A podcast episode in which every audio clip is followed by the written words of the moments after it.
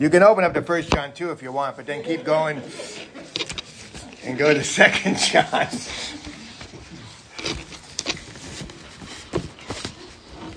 It's hard to believe my baby boy is going to be 18 this month. They get they grow quick, don't they? And then they they um, they leave the home and go to college and and then they form a family and they name their kids after you and and that's always a or is that just dreaming huh?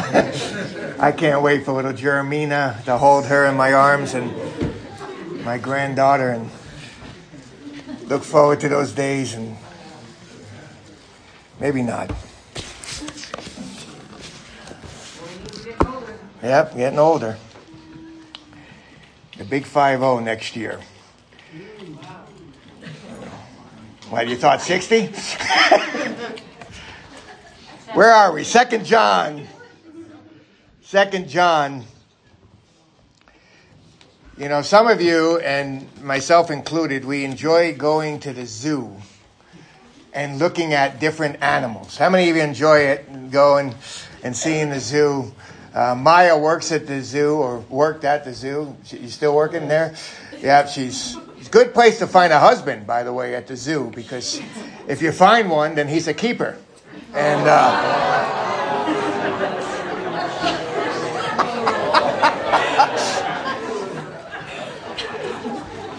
see, that's one I could use in the first and the second service, and I think that would work out. All right, that was a bad one, but anyway, um, you ever been to a zoo in another country? I mean, those things are not as fun as the ones here. I mean, they get your heartbeat going because the fences that they use to block the animals off. I'm like, that lion can jump over that. I can jump over that thing. And uh, we were in Argentina going to these zoos, and and uh, some of them were nice, but some of them were too close for comfort. You know, and we see all these different animals, and we get excited about them. Did you know that there are, listen to this, 41,000 species on the brink of extinction? Think about that. Let me name a couple of them. The Javan rhino. Anybody see those? Well, probably won't. 75 of them are left on, on the earth, and they're going to be gone here soon. And honestly, I can care less, but there's going to be 75. There's the, the leopards. There's a certain kind of leopard, only 100 of those left. They're going to be gone. Uh, there's a tiger out in Africa that only 600 of those. There's the mountain gorilla. The mountain gorilla that's going to be gone here soon. And an orangutan, a certain kind of an orangutan that's going to be gone. And you say, wow, what is that?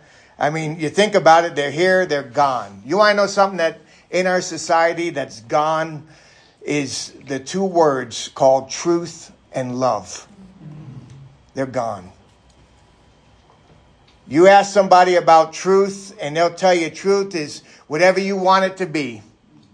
As long as you're happy, as long as you don't hurt anyone, you can have the truth. And truth is relative. In fact, we don't know what to believe. We watch the news. You, you see fake news, and you, you, they say it's truth. And we don't know if it's truth or not. And everyone talks about how they have the truth. And different religions will tell you that they know the truth. Listen to this. Did you know that Buddha, at the end of his life, he said this I am still searching to find the truth? And people follow him? And then love. Oh, mention that word. What does love mean? Anybody know what love means? Yeah, oh, I'm in love. Yeah, what, does that mean? I mean, love can mean anything all over. I was blown away when I when I read this that there is a lady, a single mom right now who is in is lovesick. Listen to this, lovesick over that Idaho killer. And she's writing him letters, she's sending him pictures, and listen to what she says about him. Never met him. She says, This is my divine masculine counterpart. And I love him. Is that love? Is that truth? That's why this letter to Second John is so powerful. 245 words. It's going to take us a month to study every one of them. Amen. We're going to look at them. It is the second shortest letter in the New Testament. Let's see if you can tell me what the what the first shortest letter in the New Testament is. Anybody know? Somebody says Jude. Third John. There it is. We're going to study that, Lord willing, in a month from now. And that has 215 words, and that's going to take us close to a month. There are uh, three commands in this book of Second John that we're going to look at. Uh, Lord willing, throughout this month, He's going to tell us in verse 5 and verse 6 to, to love one another, to, to walk in love. Later on in, in verse 8, He's going to tell us to watch ourselves. We need to be careful and guard ourselves. And he's talking about truth and love there. And then in verses 9 and 10, he's going to be talking about anyone who takes the Bible and puts things into the Bible that are not there and goes beyond the Bible. How should we handle those people?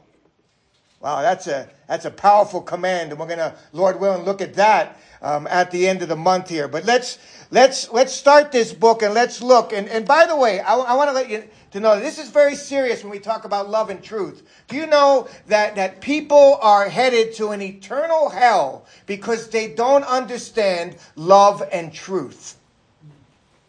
In fact, in, in 2 Thessalonians chapter 2, verse 10, he says this, they perish, he says, being deceived by the Antichrist. He says, they perish. They're, they're headed to an eternal hell. Why? Because they did not receive the love of the truth, so to be saved. They didn't receive the love of the truth. They didn't understand truth. They didn't understand love, and they didn't receive it, and the, and the devil has them deceived. And John writes his book. And he's going to mention how important these two words are and what it means to understand these words. Now let's, let's start it out and let's look at it. Um, in verse 1 here, as he begins the letter, let's read verse 1. It says, The elder to the chosen lady and her children, it says, Whom I love in the truth, not only I, but also all who love the truth he starts it off with, with, with, an interesting phrase. He doesn't say, I'm John, I'm, I'm an apostle. He calls himself the elder. Interesting. Right? The elder, not an elder, but the elder. The, the word elder can mean a couple of things. The word elder can mean an older man. Or the word elder, later on in the church, it talked about these religious leaders or, or people with authority. Interesting that when the word elder is used in the Bible, it's used either in a noun or as an adjective. You say, why is that important? Well, when it's used as a noun, it's talking about an older man. When it's used as an adjective, it's talked about a religious leader or somebody with authority. Here, it's used as an adjective. So he's saying here, I am somebody with authority. He, of course, he's an older man. We know he's, he, he, he lasted a long time, but he's saying here, I am an older man. I am one with authority here, I am one who cares for you.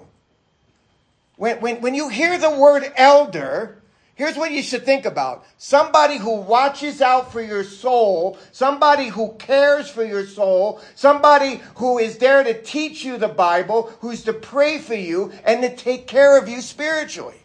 That's an elder. I see this. I, I can't help but see Chalmer in these words an older, caring man.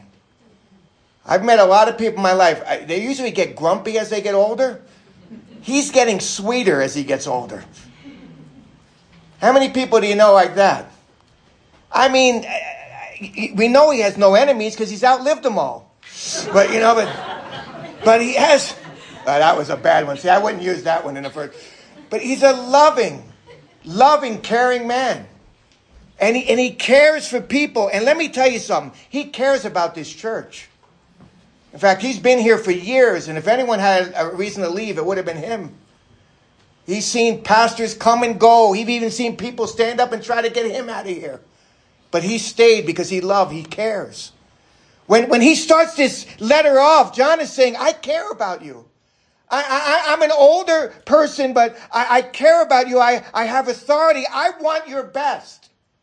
And, and he looks and he starts, he says this here. He goes, He goes this, and this is interesting because in in in the Bible, when the church first started, the apostles were leading and doing things, and then later on, as the church moved on, the elders were leading and all that, and then over church history, somehow the deacons got involved. I don't know how, but anyway, you know. But usually it was the, the apostles, and then and then you had the elders leading the church, and now he's saying, "I care about you." And look who he says here in verse one.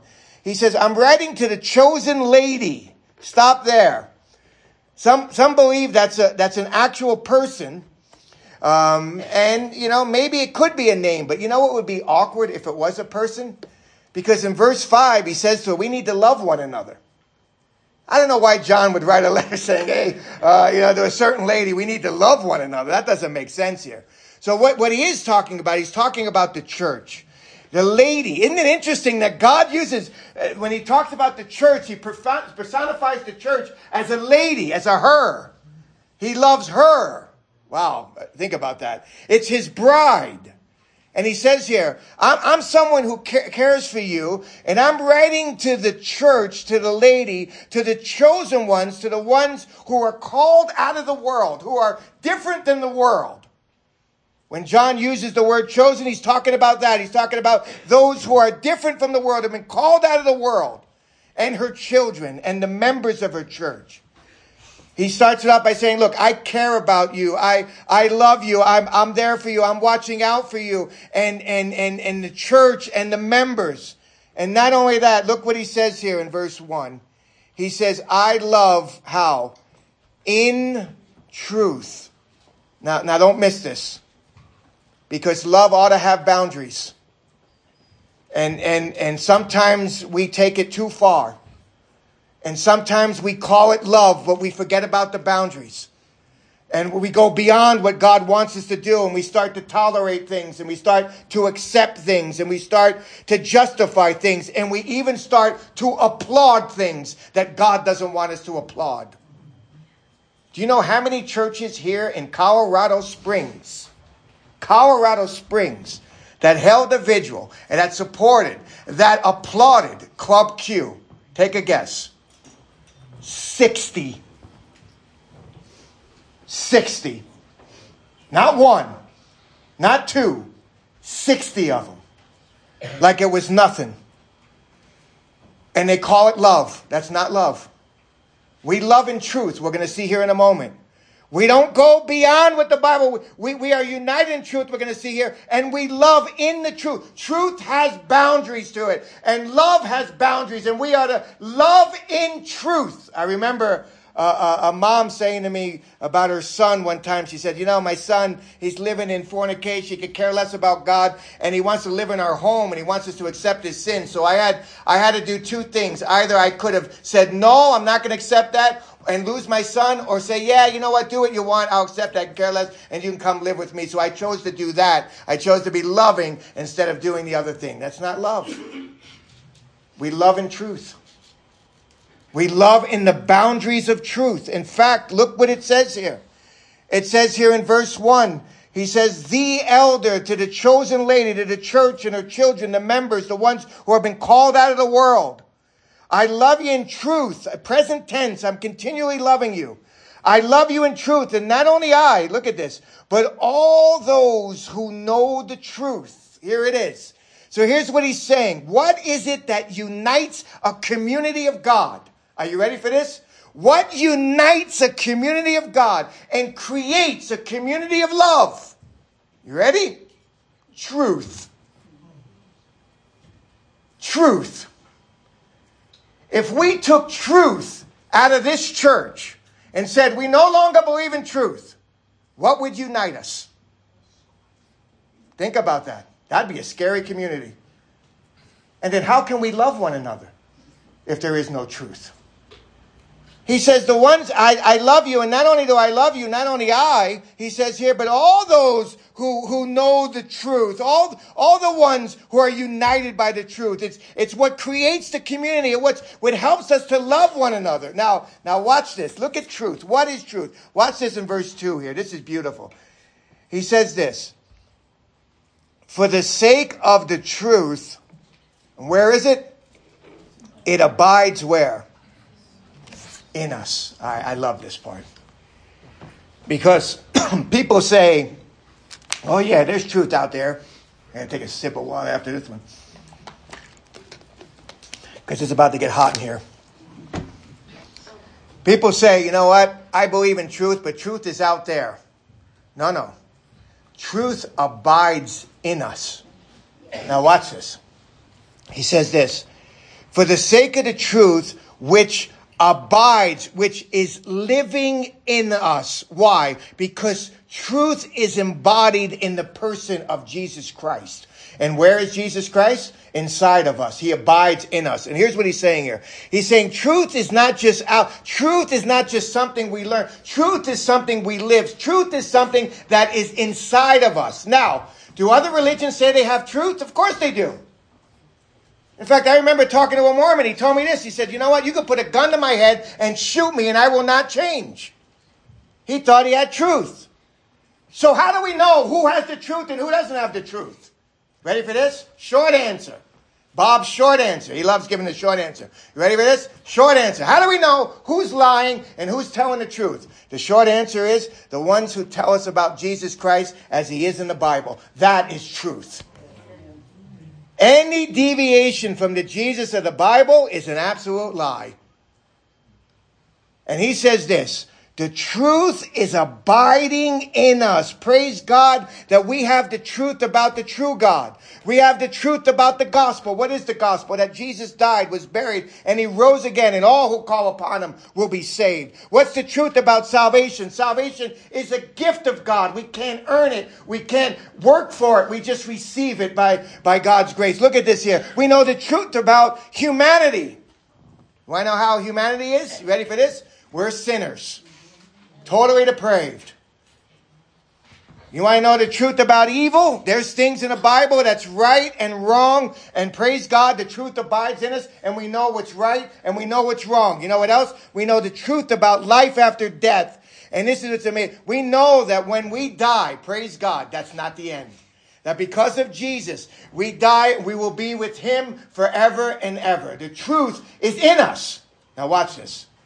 He says this for the sake of the truth, which abides in us. And how long will it be with us? Ah. Because there's some people that say, well, maybe there's truth today, but truth today is not going to be truth next week. Or the truth yesterday is not the same truth as, as two years from now. No, let me just tell you something. Truth is not temporal. Truth is not generational. It's not what the kids think truth is and then later the adults think another. Truth does not just belong to one racial group. Truth is eternal. Truth is consistent. Truth is not changing. Truth abides in us. Look at it, it says, forever. It's always there. I, I remember growing up in, in being an altar boy, and I, I spent years, um, you know, doing that. And I remember, you know, the different things that, that would change with the church. Well, one of them was, for years, did you know they believed that babies went to hell? And so they would tell people, you know what? If you don't buy these indulgences, if you don't buy something, your kid is in hell, so you need to buy something. So what did people do that lost babies? They bought some. They didn't want their kid to go to hell, so they bought some. Later on, the church changed. They said, you know what? We no longer believe that they, that, that they go to hell. We believe they're in limbo. And so they're somewhere in between heaven and hell. They're not in hell, but they're out there floating around. So, so people are like, "Oh, my baby's just floating around." I mean, where is my baby? Then they said, "You know what? That's kind of cruel. We need to change that. You know what? Babies go to heaven." Now, what's the truth? Does the truth change? Or is the truth forever? It's forever. And what do I believe about that? Babies are in heaven by God's grace. But yet, they have these things and truth is constantly changing and, and truth is all around and people are saying different things about truth and, and, and it's constantly different here and, and, and people say this and people say that and you got the media against it and you have false preachers against it. You have politicians who say they have the truth. We have religious leaders who say they have the truth. Listen to this. I don't want to pick too much on him because he's an Argentine, but Pope Francisco. You know what he said? He says, I'm not going to try to convert the atheist. He says, he's not condemned, he's fine. You know what he said? He said, every religion can pray to any God they want, they're fine. What's the truth? Here's what the truth is the truth abides in us, the truth is forever. The truth is not changing. It's embodied in the Lord Jesus Christ. It's vitalized by the Holy Spirit and it lives inside of us. And the truth, I love this, has companions. Look at this in verse 3. He says, For the sake of the truth which abides in us, it's there, it's eternal, it's consistent, it's not changing, it will be forever with us. Look at this in verse 3. The three companions there of truth I love these words. Don't miss these words. These are so important. There's grace, mercy, and peace. You say, what are those words? Well, we know that grace is the undeserved favor that God bestows upon sinners. It's the undeserved. We don't deserve His grace. We don't, we don't ever deserve it, but grace is there. Why? Because grace bestowed upon us. He gave us salvation. It's a gift. Now, grace is free to us. Grace cost Jesus his life. Grace bestowed upon us as sinners in salvation and in service. He says grace. He says mercy. Are you ready for this? You know what mercy is? God withholding what we do deserve. Do I know what we deserve? I always hear this too. Man, I deserve better than this. Change that thought. We deserve the pit of hell. We don't deserve better than this. Mercy is withholding, God taking pity upon us and withholding what we do deserve.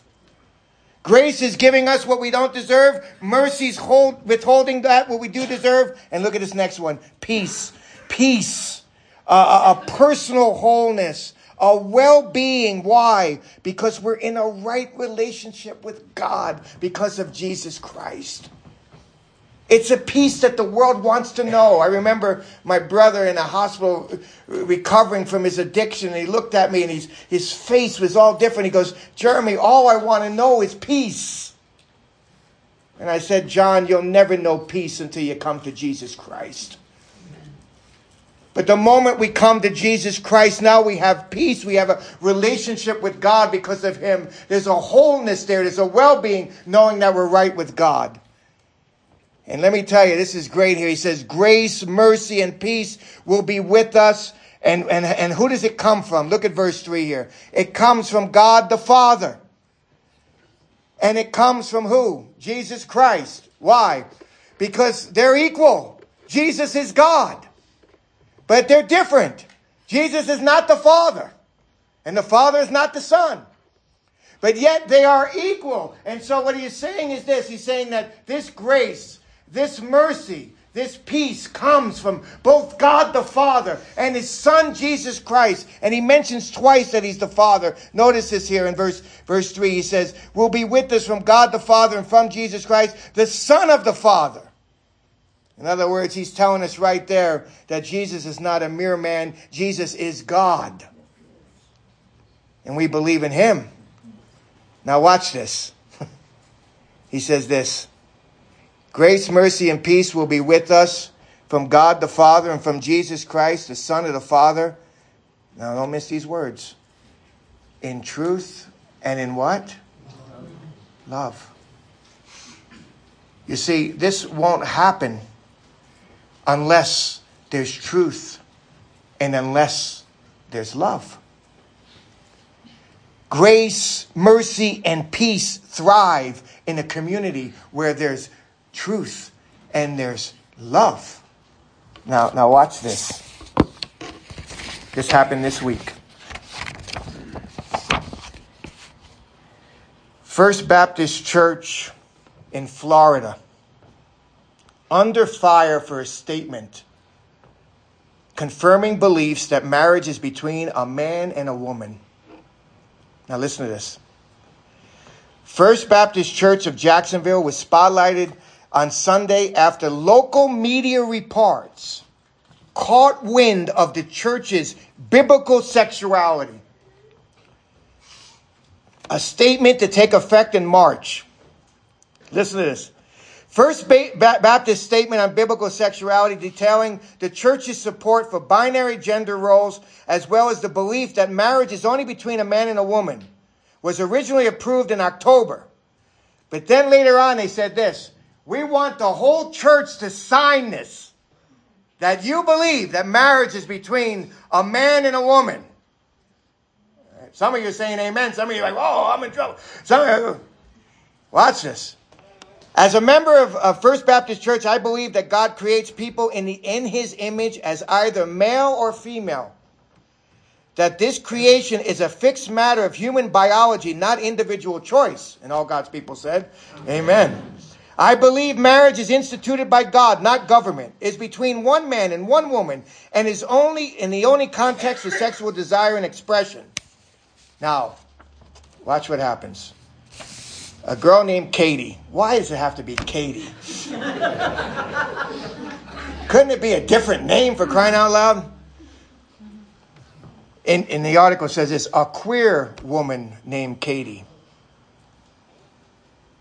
She said yesterday an acquaintance messaged me and told me about this forum. Their, their family has made the decision to stop attending this church, considering recent events, which is something I encourage all existing congregants to follow. The decision to have your members sign any form of contract to attend turns your church into an organization, a club, she added. This church is no longer a religious place of worship, welcome to all. These sexuality oaths are, are drawing a clear line in the sand, showing us who you truly welcome, which is by no means all. Wow. How do you respond as a pastor? Well, I love this the senior pastor, Heath Lambert, he comes out and he says this It is not that we are any less sinful than anybody out there in Jacksonville. It is not that we are any better than anybody who thinks our statement is a joke. It's that we have come to confess our sin instead of looking at the Bible and railing against what the Bible has to say about sexual sin. We've said, God, you're right and I'm wrong. Will you please forgive me and then wash me in the blood of Jesus? By faith, we are not better, but by faith, we are saved. Now, he says this, and this is beautiful. This is where truth and love comes. We want to welcome you as you as we were welcomed. If you need help, we would love to serve you. If you would like to come and worship with us, you are always welcome to be a part of what we're doing.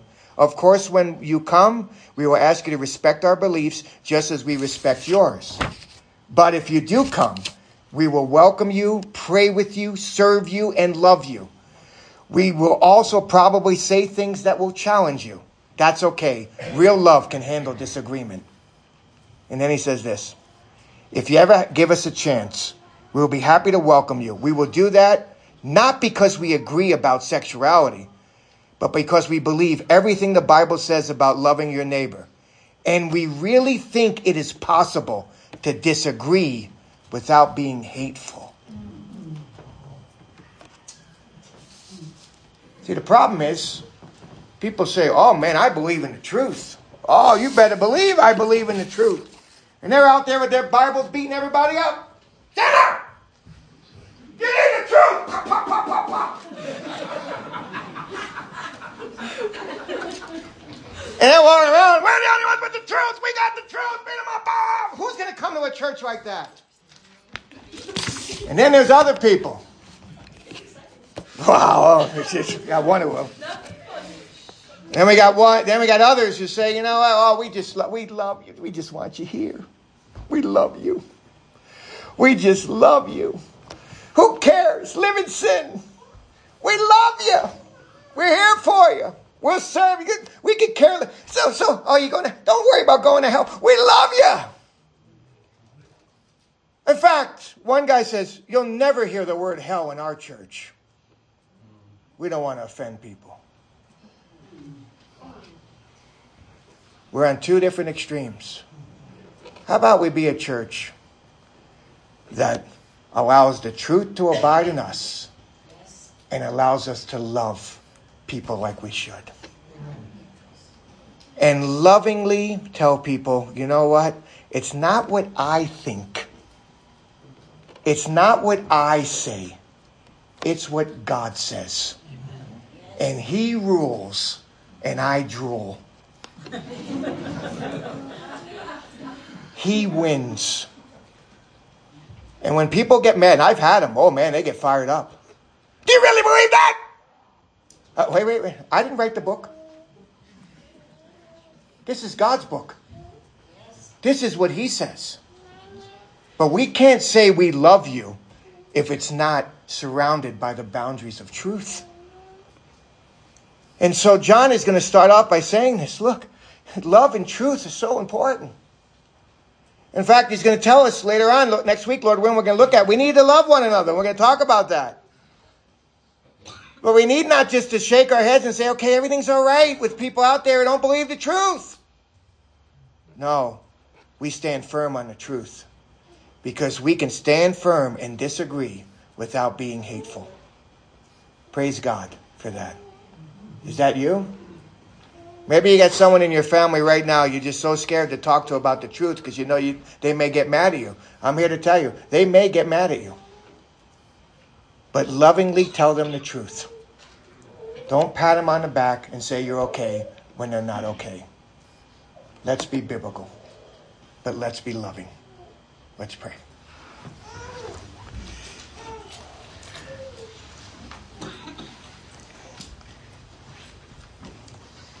Our Heavenly Father, what powerful, powerful words that John starts this second book off with. And Lord, it is so easy for us to stray to one extreme or the other we want to be truthful. And so sometimes we don't have a filter on our mouths and we really hurt others and we say it in a hateful way. And God, that's not bringing anyone to you. And Lord, sometimes we say, you know what? I just want to be loving. I want to be loving. I don't want to tell the person the truth because I know if I do, they won't like me. And we're more worried about ourselves than we are about their souls. So, God, help us to have both. To speak the truth, but to do it in a loving way. And to love others in a truthful way. God, we need you for that. Thank you so much for the companions that thrive when we live a life like that. Thank you for your grace, the favor upon us that we could never earn or deserve your riches at Christ's expense. He died for us, was buried, and rose again. Thank you so much. Father, thank you for your mercy. Right now, you can destroy every one of us if you wanted to. But yet, you withhold what we deserve. And not only that, you bless us with good things. Thank you for the peace that we can have that the world could never know outside of Jesus Christ. They seek peace in different ways, and Lord, they always come up short. But Lord, we have peace by faith in Jesus Christ with you. Thank you for that. And so, Lord, I pray maybe there's someone in our lives that we need to be truthful with today and, and talk to and loving. That, Lord, you would give us the courage to do it. And not only give us the, the, the right words, but give us the right way to say the right words. We ask you to help us, and we praise you. In Jesus' precious name, amen. You would stand with us as we